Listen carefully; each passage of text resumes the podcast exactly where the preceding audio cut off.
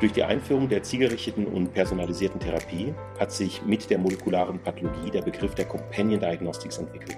Kliniker und Pathologe bilden nun, wie der Name sagt, eine Gemeinschaft, die voneinander abhängt. Wir müssen miteinander sprechen, um die Schwierigkeiten des Gegenübers zu verstehen und dieses in einen Änderungsprozess hineinfließen zu lassen, sodass diese Fehler ausgemerzt werden. Expertendialoge. Expertinnen und Experten im Gespräch zu aktuellen Themen aus Medizin und Wissenschaft. Unterstützt von Roche. Liebe Zuhörerinnen, liebe Zuhörer, herzlich willkommen zum Podcast Expertendialoge. Mein Name ist Andreas Jung. Ich leite die Molekularpathologie am Pathologischen Institut der LMU München. Von meinem Hintergrund her habe ich Biologie und Mathematik studiert. Heute darf ich Frau Dr. Sylvia Gütz begrüßen. Sie ist Chefärztin am Elisabeth Krankenhaus in Leipzig in der Inneren Medizin 1. Und heute wollen wir über ein Thema sprechen, das wir beide aus unserer praktischen Erfahrung gut kennen. Die Zusammenarbeit, die Kommunikation von Klinikern, Pneumologen, Onkologen und Pathologen. Was kann man verbessern? Die Frage ist, sprechen Sie eigentlich pathologisch? Ja, herzlichen Dank für die Begrüßung und die einführenden Worte.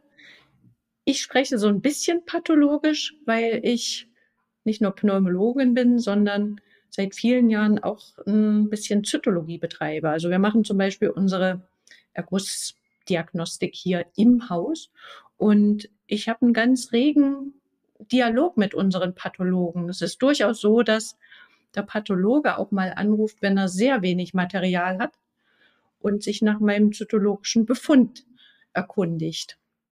Heute sprechen wir über das Thema, ob wir pathologisch sprechen. Es geht also darum, wie die Kommunikation in dem Bereich der zielgerichteten Therapie, ähm, wo wir ja auch den Begriff der sogenannten Companion Diagnostics äh, generiert haben, ähm, hinbekommen. Denn wie der Name schon sagt, begleiten die Pathologen und die Kliniker den Patienten an dieser Stelle sehr eng ist praktisch wie beim Tanzen, it takes two to tango. Ähm, beide müssen sehr harmonisch zusammenarbeiten, damit am Ende der Tanz funktioniert und es elegant ist. In diesem Falle für den Patient ein hervorragendes Ergebnis für die Behandlung daraus kommt. Doch es gibt leider in der Praxis oft Missverständnisse, Unklarheiten und darüber wollen wir heute sprechen. Ich muss vielleicht gleich als Kliniker schon mal sagen, der Pathologe ist für uns innerhalb der letzten Jahre ja immer wichtiger geworden. Ich erinnere mich selbst noch an Zeiten vor 2006. Da war das für uns entscheidend zu wissen, ist ein Lungenkarzinom kleinzellig oder nicht kleinzellig. Daran hat sich die Therapie entschieden. Und mit den molekularen Treibern, mit Einführung der Immuntherapie ist die Pathologie für uns so ein wichtiger Partner geworden, dass der Pathologe ja beispielsweise auch aus keinem Tumorboard mehr wegzudenken ist. Ich denke, die Tumorboards allein sind schon ein guter Mechanismus, um diese Missverständnisse, die zwischen Klinikern und Pathologen mitunter existieren, tatsächlich auch von Angesicht zu Angesicht auszuräumen. Ja, auf jeden Fall. Ich denke, es hat sich erheblich etwas geändert, ähm, wie Sie schon treffend festgestellt haben durch den Einsatz der zielgerichteten Therapien ähm, ist ja eine gewisse Ursache-Wirkungszusammenhang in die Therapie eingekehrt. Wir verstehen oder glauben zumindest zu verstehen, wie der Tumor durch Veränderungen, Mutationen in seinem Erbgut angetrieben wird. Das betrifft im Wesentlichen Bereiche der Signaltransduktion und der DNA-Reparatur. Und diese Funktionen werden ja auch genau durch die zielgerichteten Therapien angegriffen werden. Und vor diesem Hintergrund braucht der Pathologe oder die Pathologin heute viel mehr Informationen, um auch die richtige Diagnostik, die diagnostische Untersuchung einleiten zu können, um die Daten, die herauskommen, auch besser interpretieren zu können. Ist es eine Primärbehandlung oder Resistenz? Welche Therapielinie? Welche Therapeutika wurde in der Klinik eingesetzt? Gibt es bereits bekannte Mutationen? Daraus ergeben sich in der Analyse ganz andere Richtungen. Zum Beispiel ganz lapidar erfolgt eine Anforderung im Kontext einer Resistenzentwicklung, was nicht mitgeteilt wird, dann würden wir aus der Pathologie davon ausgehen, dass die Analyse eines therapienaiven Patienten vorliegt und weisen auf Therapieoptionen hin, die Sie ja gerade in der Klinik schon ausprobiert haben und denken sich, so ein Quatsch, dagegen ist der Patient ja gerade resistent. Weiterhin ist es so, ähm, dass aufgrund der größeren genetischen Territorien nicht alles ähm, ganz genau untersucht werden kann. Das heißt auf Punktmutationsebene hinaus, weil wir zigtausende bis Millionen von Basenpaaren ja untersuchen müssen. Wissen wir hingegen, dass bestimmte Therapeutika eingesetzt wurden, ähm, dann ergeben sich daraus bekannte Resistenzmutationen an bestimmten Positionen in einem Gen, zum Beispiel im IGF-Rezeptor. Und auf die kann man in einem solchen Kontext besonders genau nochmal schauen, um zu sehen, ob diese üblichen Verdächtigen der Mutation auch hier bei diesem Tumor anzutreffen sind. Daher brauchen wir heute auch klinisch unterlegte Informationen zu den Anforderungen, um eine optimale Companion Diagnostics für den krebskranken Patienten durchführen zu können. Wie funktioniert bei Ihnen denn die Zusammenarbeit am Elisabeth Krankenhaus? Was können wir von Ihnen lernen, Frau Dr. Götz? Gibt es bei Ihnen etablierte Prozesse, die Sie empfehlen können? Also aus klinischer Sicht würde ich sagen, müssen wir uns tatsächlich äh, sehr disziplinieren, tatsächlich dem Pathologen alles mitzuteilen, was wir wissen. Ich denke, das geht damit los, dass häufig zum Beispiel Vorerkrankungen, Tumoren in der Vorgeschichte nicht zwingend mitgeteilt werden, manchmal gar nicht bekannt sind oder zumindest überlesen werden und dem Pathologen dann schon mit unter Kopfzerbrechen bereiten können, was wir tatsächlich einsparen könnten. Wir haben aber einen relativ engen Kontakt. Die Pathologen machen zum Beispiel für mich die Immunzytochemie tatsächlich so eng, dass wir kleine Missverständnisse, die im Alltag auftreten, dann eben sehr, sehr schnell ausräumen können. Und spätestens im interdisziplinären Tumorboard, in dem ja der Pathologe immer anwesend ist, können wir dann doch noch verbliebene Missverständnisse, glaube ich, restlos ausräumen. Ja, das sehe ich genauso. Ähm, wenn man in dem Prozess der Kommunikation schon ist, wie im Tumorboard, ist das perfekt. Aber aus der Praxis haben wir auch Situationen, dass wir schriftliche Anforderungen bekommen.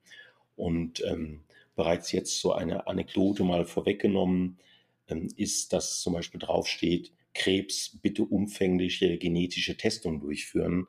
Ähm, das ist für uns auch sehr schwer. Klar, wir rufen dann an und fragen, aber das zeigt, ähm, dass die ähm, Wahrnehmung, die Sie angesprochen haben, noch nicht weder bei dem Kliniker auf der einen Seite noch bei den Pathologen so vollständig angekommen ist in allen Bereichen und dass diese gegenseitigen Erfordernisse noch nicht so ganz klar sind.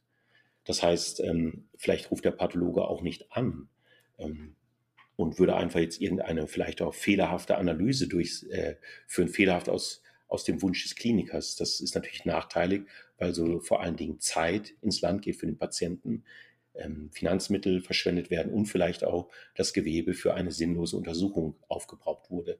Daher gesehen ist es sehr wichtig, ähm, dass gewisse Kerninformationen äh, auf den Anforderungen stehen.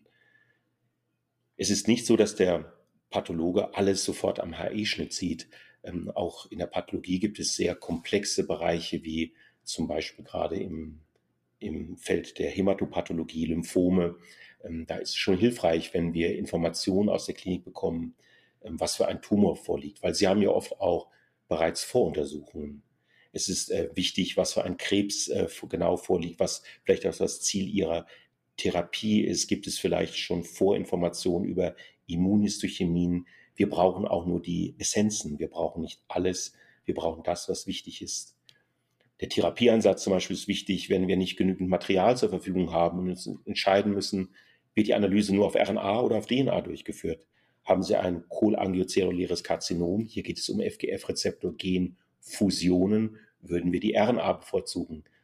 Ist es ein Blasenkarzinom, geht es um FGF-Rezeptor-Punktmutation, hier würden wir DNA bevorzugen. Diese Entscheidung würde es sehr erleichtern. Natürlich rufen wir in solchen Fällen an, aber das kostet natürlich Zeit. Und so geht vielleicht dann doch ein oder zwei Tage wieder verloren, die dem Patienten äh, zum Nachteil gereichen. Daher ähm, ist eine solche Kommunikation, was wir als pathologisches Sprechen bezeichnen würden, ähm, von großer Wichtigkeit.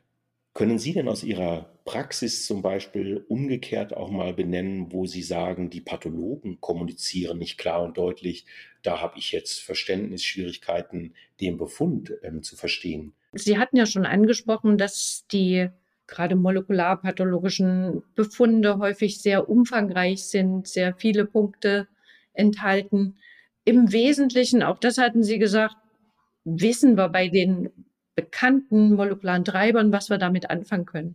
Aber es stehen häufig auch viele Dinge drauf, die man im klinischen Alltag nicht auf dem Schirm hat und die dann äh, durchaus auch mal hinterfragt werden müssen, ob sie denn bedeutungsvoll sind, wobei das meistens ja auch schon äh, in der Interpretation zu lesen ist. Aber vielleicht ist das auch ein wichtiger Punkt.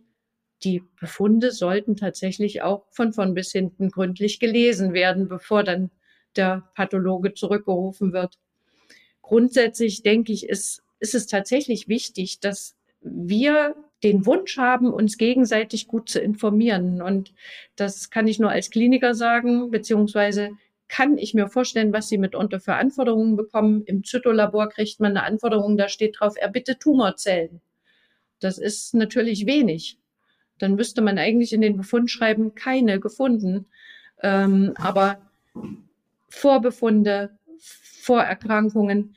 Da habe ich hier in der Klinik den Vorteil, dass ich mir die Informationen zusammensammeln kann, wenn es nicht so eindeutig ist. Aber die Möglichkeit hat der Pathologe nicht und die Zeit hat er, glaube ich, tatsächlich auch nicht, sich dann im Nachgang für diese vielen Patienten, für, von denen Einsendungen kommen, dann tatsächlich Informationen einzuholen, die einfach vom Kliniker nicht mitgeliefert werden. Das ist, glaube ich, eine wichtige Message an alle klinisch tätigen Kollegen.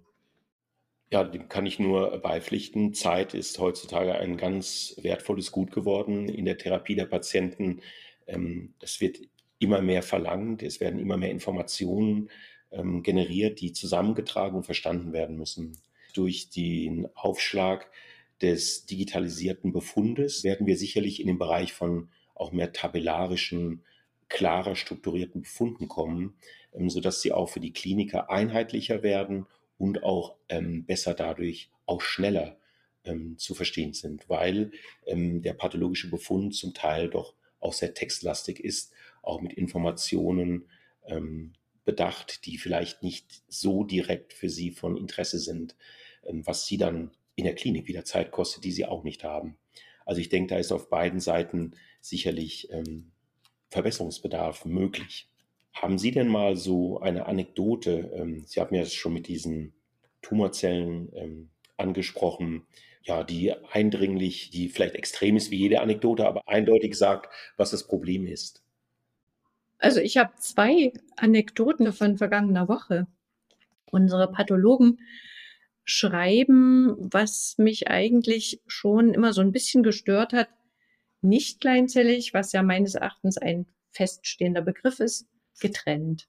Und die Sekretärinnen wollten die Befunde ganz schön machen und haben dann die für sie vermeintliche Hauptdiagnose kleinzelliges Karzinom fett gedruckt. Und das ist natürlich eine riesige Fehlerquelle, wenn jemand das nicht gründlich liest und dann dieses nicht fettgedruckte nicht äh, ignoriert, dann ist das plötzlich ein kleinzelliges Karzinom und eine völlig andere Therapieentscheidung.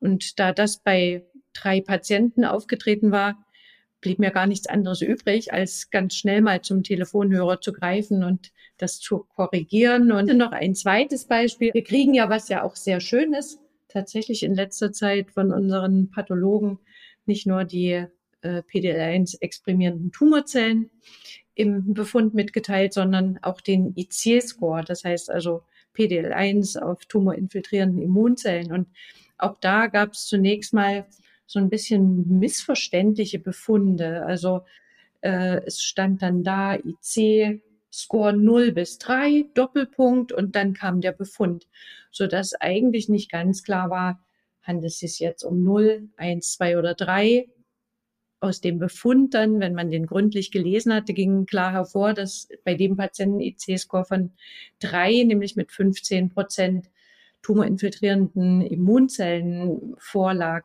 Aber ich denke, auch da müssen wir uns jetzt, das sind ja neue Befunde, die, in die wir uns erstmal reinlesen müssen. Auch da ist es einfach manchmal hilfreich anzurufen und zu sagen, was meint ihr denn jetzt? Aber ich denke, das sind Kleinigkeiten, die kann man in einer relativ engen Kommunikation auch in ganz kurzer Zeit ausräumen. Ja, ich glaube, das ähm, haben Sie schon ganz treffend gesagt. Man muss kommunizieren. Zusammenfassend möchte ich sagen, durch die Einführung der zielgerichteten und personalisierten Therapie hat sich der Begriff der Companion Diagnostics entwickelt. Kliniker und Pathologe bilden nun, wie der Name sagt, eine Gemeinschaft, die voneinander abhängt.